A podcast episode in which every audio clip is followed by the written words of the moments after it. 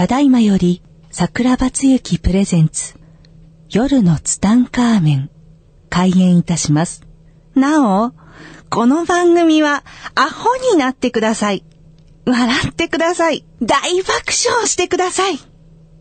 アホと素直と行動力が世界を救う。夜のツタンカーメン開演です。皆さんこんばんは。こんばんは。いよいよ始まりました。今週も夜のツタンカーメンということで、はいえーお話しさせていただきます。桜庭つゆきと、アシスタントのギャオリューンです。はい、今週はギャオリューンなんですね。本当はギャオリューンなんですけど、はいまあ呼びにくいから、はい。ギャオと呼ばれている。あ、そうなんだね。いい名前だね。そうですね。はい誰がつけがつけてくれたね。あ俺がつけたの？そうですね。はい。ということで今週も始まりましたね、はいギャオちゃん。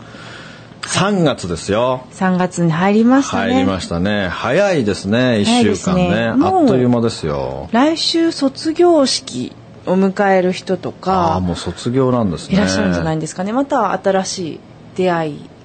そうですね別れもありますね。卒業は別れですね。ああ、別れうね。ん。別れ。また別れが、別れの季節がやってきましたね。そうです。春は切ないですね。そうですね。元彼を忘れられない人を写真捨てたかな。もう捨てたんじゃないんですか？さすがに。うん。捨てていただいてればいいんですけどね。はい。元彼の写真捨てたっていうお便りも。あ、そういうお便り欲しいですね。ねそういうの欲しいですね。ですねはい。もうとにかくね、あの、そういう執着は捨てて、うん。ね、新しい出会いをはい。待ってた方がいいですよね。そうですね。はい。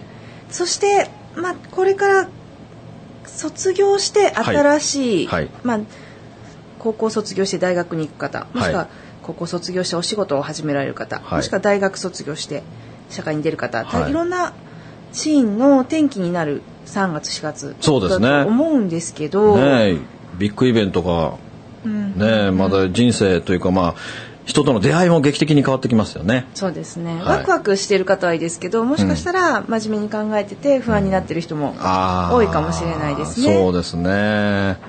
新しい会社に入るとかね、結構緊張しますよね,、緊張ですね僕も緊張しましたよ。そういう本当ですか？はい。今流しちゃいそうになったけど。うんだから緊張とかするんですか？今びっくりしましいやた。突っ込んでくれないから一瞬どうしようかと思って。いやいや緊張しますよ。うんもう緊張した記憶は全くないけども。例えばそういう また流しちゃいましたけ今ど。日流そうとするね。そうですね。結局緊張したのかしてないのかはっきりしましょうか。はい、まあしないんですしけど。ないですね。はい。やっぱり。いやあの安心しました。はい。えっ、とそういったね新しいスタートをはい控えている皆さんにはい何かメッセージとか、メッセージ。うんそういうの3月はやれればいいですね。ね新しくね生活がガラッと変わりますよね、うん出会いもね。はいギャオはさ、はい夢とかあるの？ないですね。ないんだ。はい夢も希望もない。夢も希望もないです。あ、いいですね。それ最高ですよいや常にね。夢叶ってるんで日々あ、いいですね。ちょっとイラっときたね。やったー3月はちょっと大王をイラッとさせるあー、それいいですね。そこをテーマに私はじゃあそれはいいですね。希望ですね。ブラックギャオをそろそろ発動した方がいいんじゃない？そうですねそろそろなん出していこうかと思います、ね、癒し系のキャラで言ってるからね。そうですね。そろそろキャラチェンジして。まあいいです。私は癒し系で大丈夫そうなんですね。はい。僕もね、夢とか希望とかね、うん。あんまないないんだよね。な一緒じゃないですか？一緒ですね。あさっきないの？みたいなリアクションでしたけど。ないんですよ。あの小さい夢はたくさんある。あわかります、うん、小さい夢はたくさんあるんだけども、自分はこれをね絶対にやり遂げたいとか、ん。もうこれ絶対したいとかいうそういうのはない。んだようね。ん。で子供の時とか、はい。すごくそれがコンプレックスとまでは言わないけど、やっぱこう友達とかがねこう夢があってその夢に向かって頑張ってる姿なんて見るとやっぱりあかっこいいなって思うけども自分にはないから、うん。すごくそれがコンプレックスだったんですよね。うん。なんで自分には夢がないんだろうって。はい。でやっぱり家が貧乏だったからうん。貧乏って言っても本当の貧乏だから なめんなよと。そうそうそう本当の貧乏だったから、はい。とにかくお金持ちになりたいっていうね。それを、そういう夢がそれが一番の夢だったのかな、でやっぱり夢や希望がない。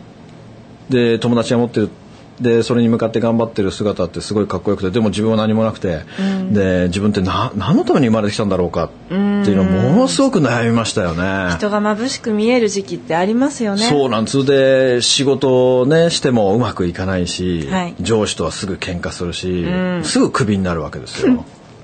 首話って結構しました？うーんとしてないね、あしてないですか、あのね高校卒業して、はい。もうね大もうとにかく勉強ができないんですよもう偏差値25ですからね。偏差値25だから勉強が全くできない。ね。はい、全くできないんですよね、だから大学に行くっていう選択肢がないんですよ。あもう全くないですよ。行きたくない、もう勉強無理なんですよね、あのね机に向かってるとね頭痛くなってくるんですよね。もうなもう勉強したくない。だからまあ就職したんですね、でも就職したら下で、はい。今までこう人の言うこと聞けな聞か聞けなかった、うん。だってあだ名がジャイアンだからね。そうですね。郷田武史だから。そうですね、うん。郷田武史だから全然人の言うこと聞かないでずっと生きてみますよ。それがいきなりまだ18歳ね、高校卒業18歳の時にいきなり社会にこう放り込まれた時にはい。もう社会っていうのはもう軍隊みたいな世界ですよ。確かに。もう白いものも黒って言われたら「はい黒です」って答えないといけないような世界じゃないですか。先輩もいてルールもあってそうなんですよ。自分は一番ペーペーでそうなんですよやっていかなきゃいけない。はい、だからそんな世界に放り込まれた時にねまあ辛かったですよね。そうなんですね、はい、でやっぱりこう例えばこう「桜庭ちょっとこれコピーしてこい」とか言われた時に、はい。つい言っちゃうんですよ「お前がやれよ」って言っちゃうんですよね。アウト。これアウトだよね、はいダメですね。これねつい言っちゃうんです。そういうのもっとないんですか？いやいやいっぱいありますよ一番の事件は、うん。あのー 僕あのね、レストランに勤めましたから、はい。レストランに勤めた時に、はい。あのそのねもう F っていうねもう 僕のねなかなかねもうすごいマネージャーがいたんですよ。F さん。F さん。この人がね、その普通はね、ん。例えばこうお客さんに水を持っていく水を持っていったりするじゃないですか、でおしぼりを渡すとか、はい。普通はやり方教えてくれますよ。あああのこういう風にしてさあこういうふうにするんだよっていうその研修ですから、はい。まず見本を見せてくれて、はい。でこうそこはここはこうした方がいいんだよとか注意点を教えてくれてやらせればいいじゃないですか、はい。突然「桜庭やってみろ」って言うんですよ。やり方が分かんないですよ。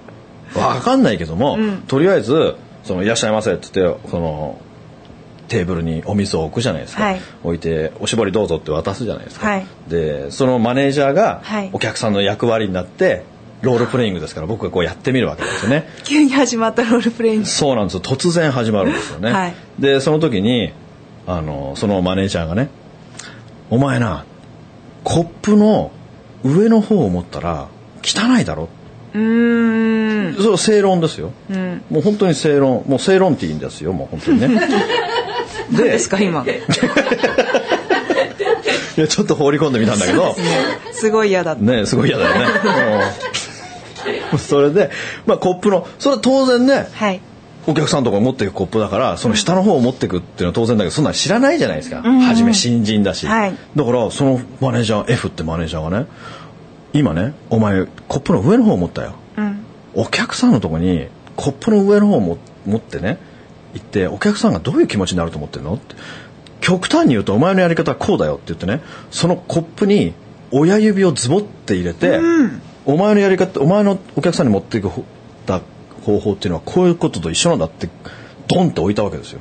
親指を突っ込んだまま水にね、お前はこんな風に持ってきたお水をお前は飲めんのかってわけですよ。その時僕ね即答しましたよ。飲めますよって言ってそれ一気に飲んだんですよ。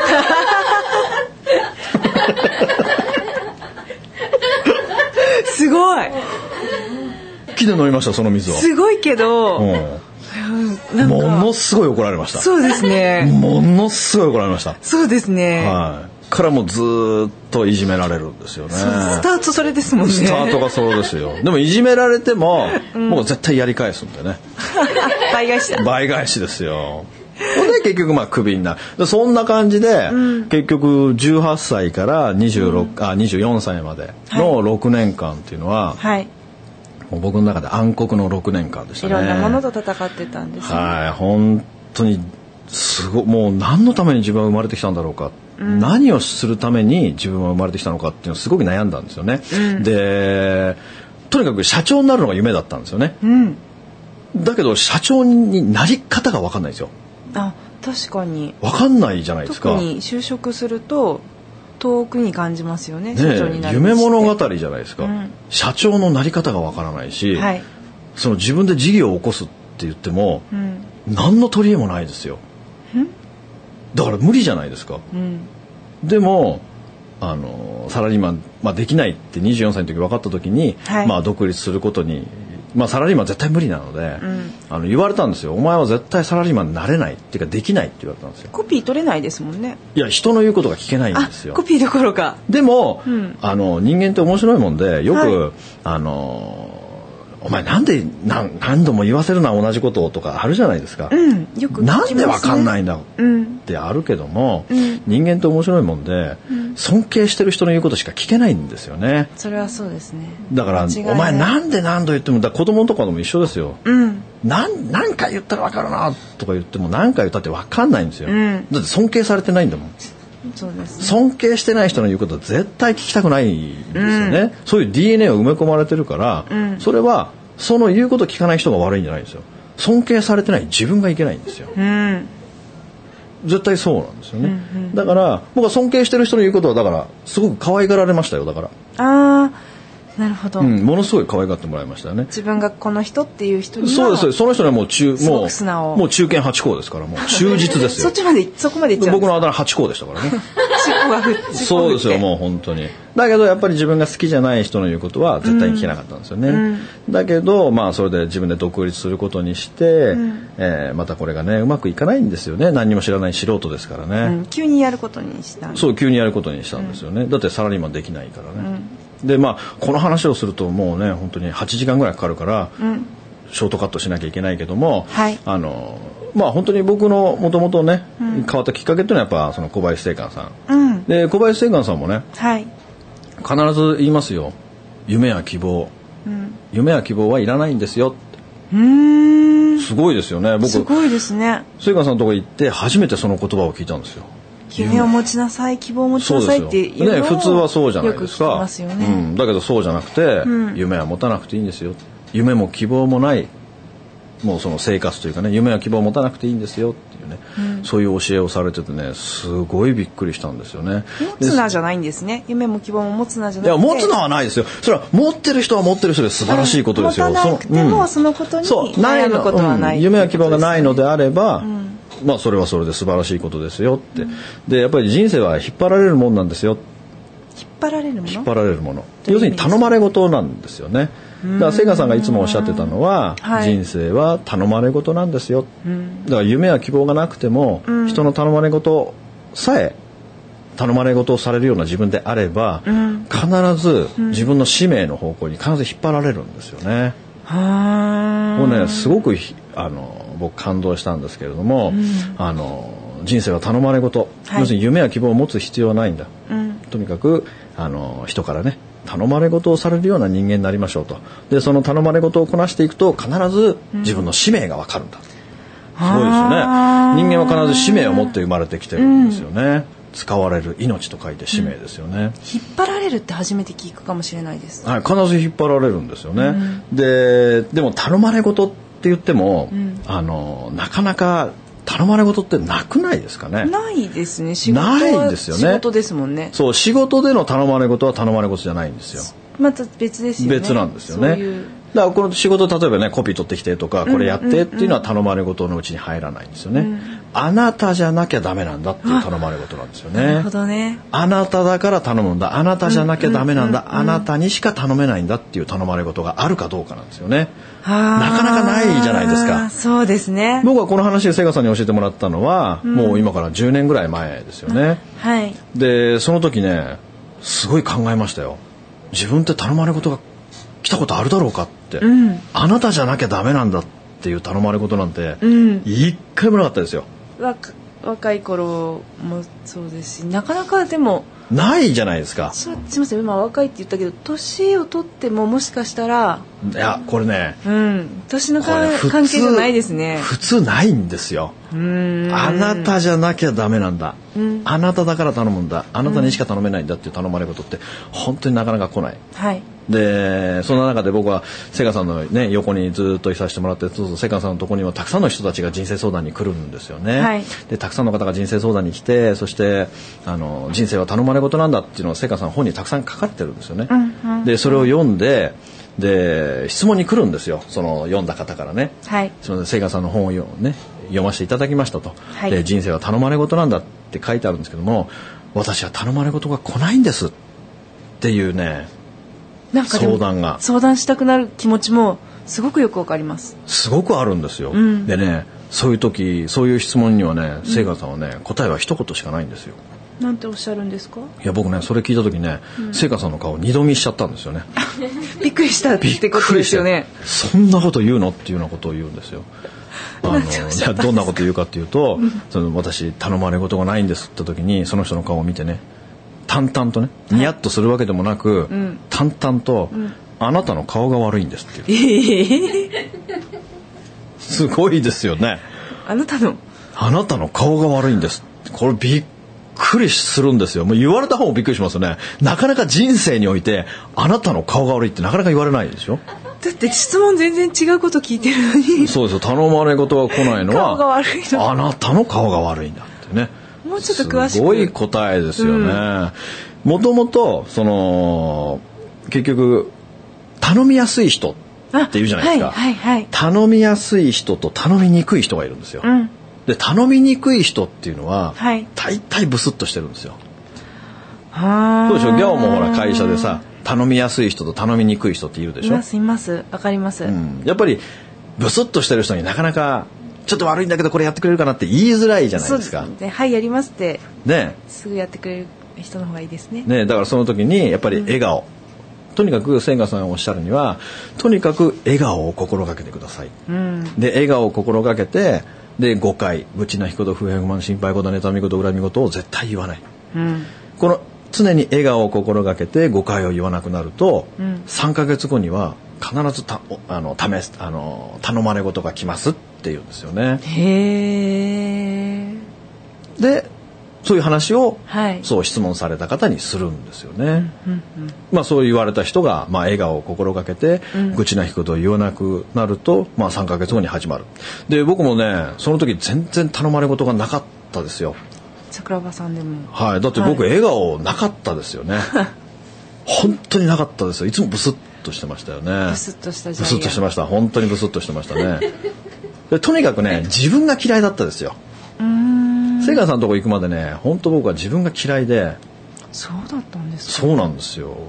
意外ですね。今はうん。今は大ファンなんですけど。今は大ファンですけど。当時は本当に嫌いで嫌いで嫌いで。うーん自分で本当最低だと思ってたんですなんよねで買われたんですか？どうやってって聞いた方がいいのかもしれないですけど。いやそれはねやっぱ聖寛さんのとこ行って聖寛さんの話をいろんな話を聞かせてもらってるうちにやっぱ変わってだ何がっていうのはないんですよね。いろんな話を聞かせてもらってで、まあ、さっきの頼まれ事の話もそうですけども、うんはい。必ずね頼まれ事っていうのは3ヶ月間ずーっともうとにかく24時間笑顔を心がける はい。寝てる時も笑う。すごいですね。寝てる時も笑う。寝てる時も笑顔を心がけて、ん。そしてもう絶対ね悪口口ないこと不平不満心配事妬み事絶対言わない、うん。3ヶ月すると必ず頼まれ事が来る。それはどんな頼まれ事かは分かんないですよ。あ。どんな頼まれ事かは分かんないけれども、はい例えば初めは、あのなんかこう町内会のね、んそのゴミ拾い朝早朝のゴミ拾いをしましょうっていうのかもしれないし、はい。草むしりしましょうっていうのかもしれないし、はい。何かは分からない、うん。何かは分からないけども必ず頼まれ事が始まる。だからそれに対して普通頼まれ事があると自分の頭で考えるじゃないですか。えうん面倒くさいなとかさ、はい。そんなのやりたくないよとかあるじゃないですか。でもそんなの関係なく、ん。自分にた来た頼まれ事っていうのはもう本当に頼まれ事っていうのは試され事だから、うん。もうたできない頼まれ事は頼ま頼まれないんでね、まあ、そこで「はい分かりました」って言って笑顔でやらさせてもらうと。で例えばねゴミ拾いでも何でも分からないけども、まあ、たそういう頼まれ事が始まった時にいろんな頼まれ事が始まるんですよ。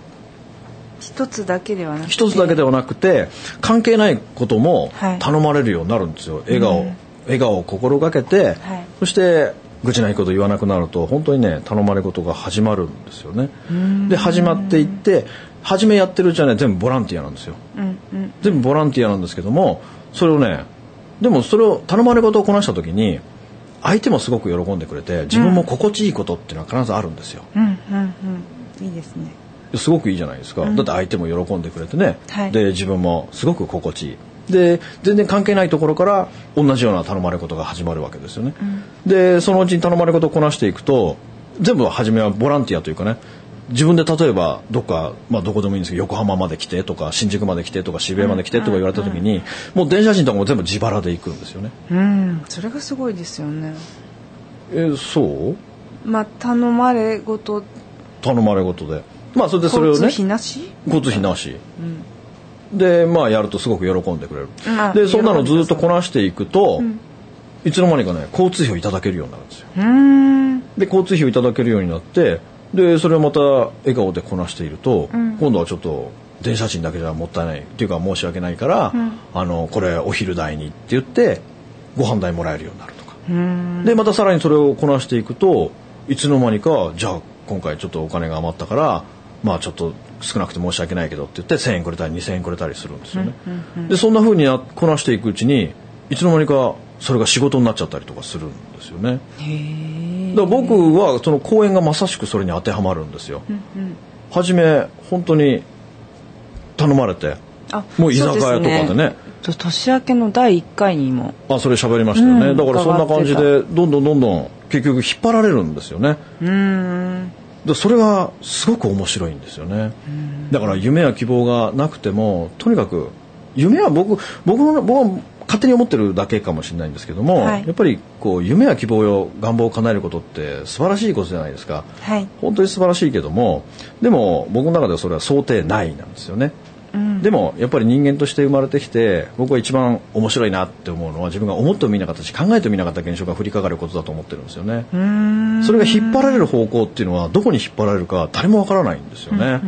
でその引っ張られた先っていうのは自分の使命が隠されてるんですよね。だからまあ僕もよくわかんないですけどもまあ喋れってね頼んでいただける方がいて、うんでまあ喋らさせていただいてでまたそこでね喜んでいただける方がいてまたそこにねまた違うところに呼んでいただけるっていう感じで、いつの間にかなんかあっちこっちあっちこっち行くようになっちゃいましたからね。いろんなところに呼ばれていらっしゃるねそんな自分っていうのは夢にも思ったことないですよ。それしたいと思ったことなかったですよ。あそうなんですねないですよ。だって人様の前に行って何喋るんですか？何でも喋れそうに見いやいやえますけど全然喋れないですよ。へえ全く喋れないですよ。いや喋るネタはありますよ。でもそれはね、本当居酒屋で喋るようなネタだ。